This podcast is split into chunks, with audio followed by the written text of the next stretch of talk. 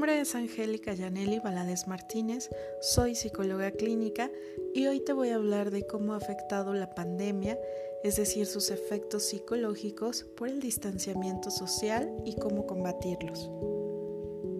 Hablemos primero del distanciamiento social, el cual puede llevar a las personas a experimentar emociones negativas que perjudiquen su salud mental el COVID-19 ha transformado la manera en que vivimos. Tras el confinamiento, la forma en que nos relacionamos tiene y seguirá teniendo sus cambios, los cuales son significativamente el distanciamiento social.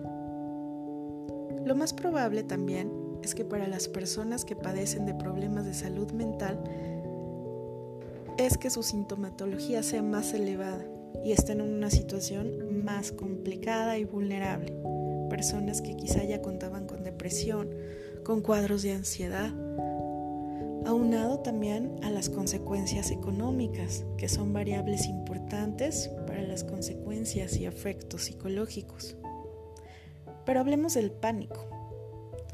El pánico que genera esta situación, la cual genera angustia, miedo, desesperación al no tener claro cómo manejar la situación. No tener información clara sobre la situación real puede generar pánico en las personas. Por un lado está la recomendación de no salir de casa, pero evidentemente esa recomendación es para evitar más contagios y la propagación de la enfermedad. Pero por otro lado, la Asociación Americana de Psicología indica que pasar días, semanas e incluso meses de cuarentena generan evidentemente un contacto social muy limitado, el cual puede generar miedo. ¿Qué es el miedo? El miedo es pensar que algo malo va a pasar. Está compuesto de pensamientos irracionales, catastróficos, intrusivos y negativos los cuales generan también ansiedad, la cual refiere una preocupación excesiva, depresión, con estados emocional bajo, así como frustración, aburrimiento e irritabilidad. Estamos más sensibles al exterior negativo, menos pacientes y poco tolerantes. Por otro lado, también la Organización Mundial de la Salud refiere que es normal los efectos y aunque es común que las personas se sientan estresadas y preocupadas por diferentes factores, como el miedo a enfermar, la situación económica que esto genera, a proteger a sus seres queridos, la dificultad de no trabajar, de no salir a divertirse, hacer una vida cotidiana normal como, como donde estábamos acostumbrados anteriormente. Genera entonces aburrimiento, soledad, depresión. Estas son las secuelas del aislamiento. Pero ahora, ¿cómo combatir? ¿Cómo combatir estos efectos psicológicos? ¿Qué podemos hacer? Esto es muy importante y quiero que prestes tu atención. ¿Cómo combatir la situación? La capacidad de resiliencia, de ser flexible, de adaptarse a lo que pueda venir es muy importante en estas situaciones extremas como la pandemia para que estos cambios que vienen no generen tanta ansiedad. Pero ¿cómo? Es importante no estar al pendiente de los medios de comunicación 24 horas. Es decir, sí es importante mantenerse informado, pero yo te recomiendo que sea con información oficial, segura y precisa de instituciones y autoridades pertinentes y es muy importante no dedicar todo el tiempo o gran tiempo a esta área. Solicitar apoyo psicológico pertinente si necesitas ayuda psicológica. Es importante que te acerques a un profesional. Si aún no puedes salir de casa, puedes hacer una, una cita online mediante videollamada. Y bueno, como ya lo dijimos anteriormente, limitar el consumo de noticias, pero sobre todo noticias falsas, las cuales presentan contenidos catastróficos basados en creencias populares. Esto puede conducir a una mayor asociación de miedo, sensación de ansiedad. Es importante también diseñar una rutina diaria, incluir actividades que sean de tu agrado y necesidad. Es importante a lo mejor reiniciar hobbies que teníamos abandonados, leer un libro, iniciar, iniciar las ideas sobre un proyecto, algunos pendientes abandonados. Quizá es importante aquí también no abrumarse con muchas actividades, mantenerse ocupado, vaya que es importante, aunque con equilibrio.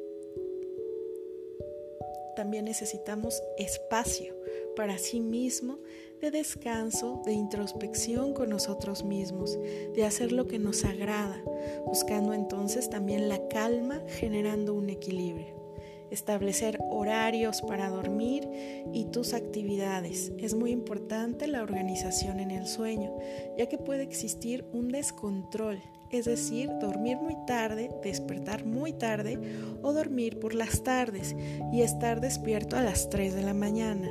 Es importante que esto no sea un hábito, ya que habrá una desorganización del sueño donde duermas mucho o poco. Esta situación puede generar insomnio e irritabilidad emocional, por lo que es importante que marques tus hábitos al dormir. Reinventarse. Es sumamente importante en estos momentos de cambio. Es nuestra vida, nuestro entorno con nuestra parte cognitiva, que son nuestros pensamientos, ideas, creencias, así como nuestros comportamientos, por ejemplo, las cosas que pensamos y los cambios radicales que hacemos que llevan a nuestra transformación. ¿Cómo empezar de nuevo, aprendiendo de nuestros errores, pensar y valorar lo bueno que tenemos y utilizarlo como herramientas para avanzar y crecer? usar nuestras conversaciones interiores, conociéndonos a nosotros mismos y descubriendo quiénes somos, qué queremos y qué haremos para lograr eso que queremos, ya que el autoconocimiento es fundamental para lograr desarrollo en nuestra inteligencia emocional ante la adversidad como la que estamos viviendo ahora nos ayudará a encontrar variables de solución y una existencia más plena y satisfactoria con nosotros mismos. Que para lograr tener un mayor autoconocimiento y aprender a ser felices es importante realizar este buen trabajo de introspección, el cual es pulir la capacidad de sentir nuestras emociones y pensamientos más íntimos, de vivir y descubrir nuestro mundo interior con el fin de darle su espacio para que logremos escucharlo con más facilidad. En otros episodios te seguiré hablando de este proceso, de este proceso mental como la introspección y el autoconocimiento, así como manejar nuestros pensamientos negativos y racionales para así mejorar nuestras emociones. Te daré también una meditación guiada que puede aportar para relajarnos en nuestro interior, encontrando paz y tranquilidad. Siguiendo con las recomendaciones para enfrentar esta situación, continuamos con tener un contacto social, por ejemplo, contacto virtual, comunicación con nuestra familia y amigos como soporte social, videollamadas, redes sociales, obteniendo también la parte de la interacción social, recordando que todo en equilibrio y sin excesos para que sea saludable. Es decir, todo el día no me engancharé en la red social o todo el día no hablaré con mi amiga, por lo que es importante la organización en equilibrio con nuestras actividades. Mantener estilo de vida saludable, como ya lo dijimos, dormir bien, estableciendo horarios, comer bien y alguna actividad de ejercicio o deportiva que sea de tu agrado. Realizar ejercicios de meditación, relajación, concentración y las estrategias psicológicas que subrayé importantes como las antes mencionadas de autoconocimiento y de introspección. Así como subrayo aunado a nuestros pensamientos negativos otra vez, porque acuérdate que nuestra mente tiene un gran poder puede generar el peor escenario, basado en pensamientos catastróficos, irracionales. Ejemplo, me dijeron que era el fin del mundo, entonces pienso que vamos a morir. Te invito a racionalizar tus pensamientos, basándolos en lo tangible y racional, en lo que es comprobado, palpable y verdadero. Al dominar y manejar estos pensamientos, entonces mis emociones estarán más en equilibrio. Mi preocupación no será excesiva, por lo que voy a reducir mi ansiedad, miedo y angustia significativamente. Y así es, la mente tiene dos variables.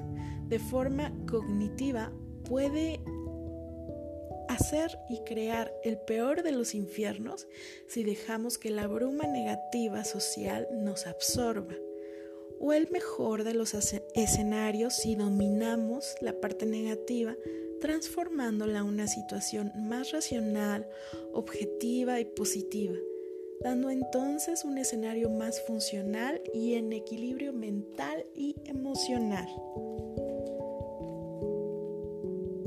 También hablaré de cómo controlar y manejar nuestros pensamientos negativos. Te recomiendo que me sigas y estaremos al pendiente con más de esta información. Espero que haya sido útil esta información. Si es así, te pido que compartas. Muchas gracias por escucharme y por tu puntual atención.